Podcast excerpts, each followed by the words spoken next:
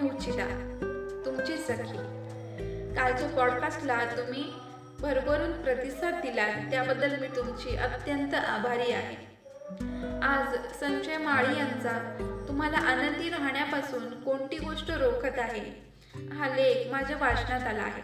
आणि तोच आज मी तुमच्यासमोर सादर करते. एक मीरा नावाची साधी मुलगी आपल्या आईसह राहत होती. तिचे वय जास्त नव्हते पण ती तरुण होती. थोड सुंदर नव्हे पण कुरूपही म्हणता येणार नाही अशी. फार उंच नव्हती पण फार खुजी होती असेही नाही. ती आशेत पाहायची तेव्हा आपण सगळ्याच बाबतीत सामान्य असल्याचे तिच्या लक्षात यायचे. ती एका मल्टीनॅशनल कंपनीत कामाला होती. खरं तर ती सेक्रेटरी होती पण तेच तेच रोजचे काम करताना तिला कंटाळा येऊन जायचा. तिथेही कोणाचे तिच्याकडे लक्ष गेलेच तर लगेच ते आपली नजर वळवून निघून जायचे. ती तिच्या आयुष्यासारखी त्यांना बोरिंग वाटायची.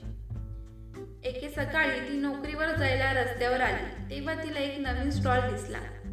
ती अनेक रंगीबिरंगी स्कार्फ होते. तिने जवळ जाऊन पाहिले आणि आत गेली. आणखी एक तरुण तिथे वस्तू खाली करत पाहत होता. तिथले गॉगल घालून पाहत होता. त्याशिवाय स्टॉलची मालकीण आणि तिची छोटी मुलगी काउंटरवर जवळ दिसल्या. तिनेही कपडे पाहायला सुरुवात केली. जरा वेळाने तिला एक स्कार्फ खूप आवडला. तिने तो घेतला आणि गळ्याभोवती छानपैकी टाकला. ती छोटी मुलगी लगेच म्हणाली आई ती बघ ताई किती सुंदर दिसती आहे स्कार्फ घातल्यावर.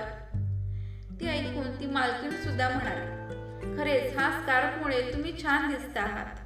ते पाहून तो तरुणही त्याच्या पसंतीचा गॉगल घालून तिथे आला. आणि सहज म्हणाला तुम्ही किती सुंदर दिसता आहात ह्या स्कार्फमध्ये.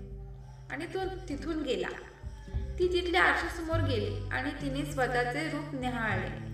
जाणतेपणी पहिल्यांदाच ती स्वतःवर खुश झाली. मोठ्या खुशीने तिने पैसे दिले आणि बाहेर पडली. ती बाहेर पडली तेव्हा तिला सगळे जगच नव्हे वेगळे वाटू लागले. त्याआधी तिने कधी फुलांचे रंग नीट पाहिलेच नव्हते. हवेचा सुगंध ती आज प्रथमच अनुभवत होती. आज अचानक लोकांचा गाड्यांचा कोलाहल मधुर संगीतासारखा भासत होता. जणू आज तिचे हृदय पिसासारखे हलके होऊन गात गात चालले होते. ती जशी नेहमीच्या कॉफी शॉप समोरून गेली तेव्हा चक्क एक तरुण उद्गारला हाय सुंदर प्रिये मिळून कॉफी घेऊयात ते. ती हळूच हसली आणि तरगत चालत राहिली. ती जशी ऑफिसच्या दाराशी आली तेव्हा लिफ्टमन चक्क तिला गुड मॉर्निंग म्हणाला. याआधी तो कधी तसे म्हणाल्याचे तिला आठवत नव्हते. लिफ्टमध्ये सुद्धा इतर तिला पुढे होऊन विचारत होते कुठला फ्लोअर ऑफिसमध्ये आली तर सगळे भुवे उंचावून तिच्याकडे पाहत होते. जणू अप्रत्यक्षपणे म्हणत होते वाव त्या दिवशी मॅनेजरने तिला लंचला आमंत्रित केले. तिची विचारपूस करताना कामावर काही त्रास तर होत नाही ना असे विचारत होते. तिने या स्पेशल दिवसा दिवशी बसऐवजी टॅक्सीने घरी जायचे ठरवले.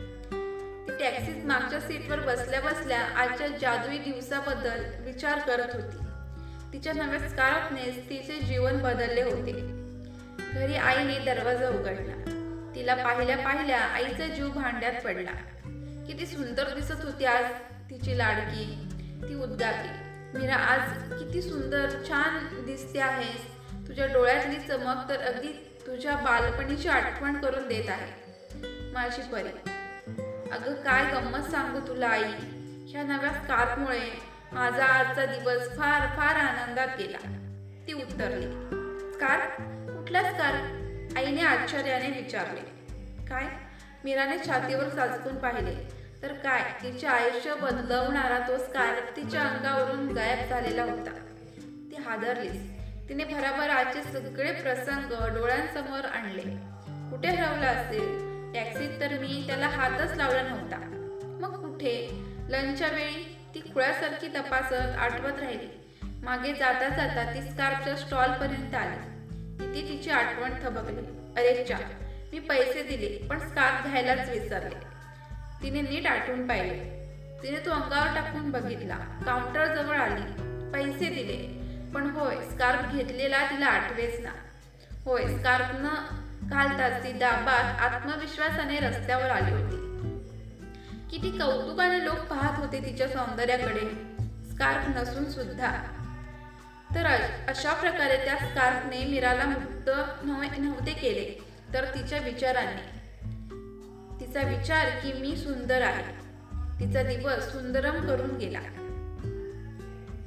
आपल्याला बांधून ठेवणारी आनंदापासून पारखी करणारी सर्वात मोठी शक्ती कोणती असेल तर आपले विचार.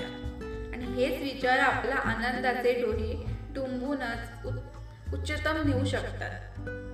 आपले विचार आपल्याला हवे ते करण्याची हवे ती मिळवण्याची शक्ती प्रदान करतात. आपणच आपल्या जीवनाचे शिल्पकार. मी आणि माझा स्वतःकडे पाहण्याचा दृष्टिकोन मला आनंदी राहण्यापासून रोखू शकतो.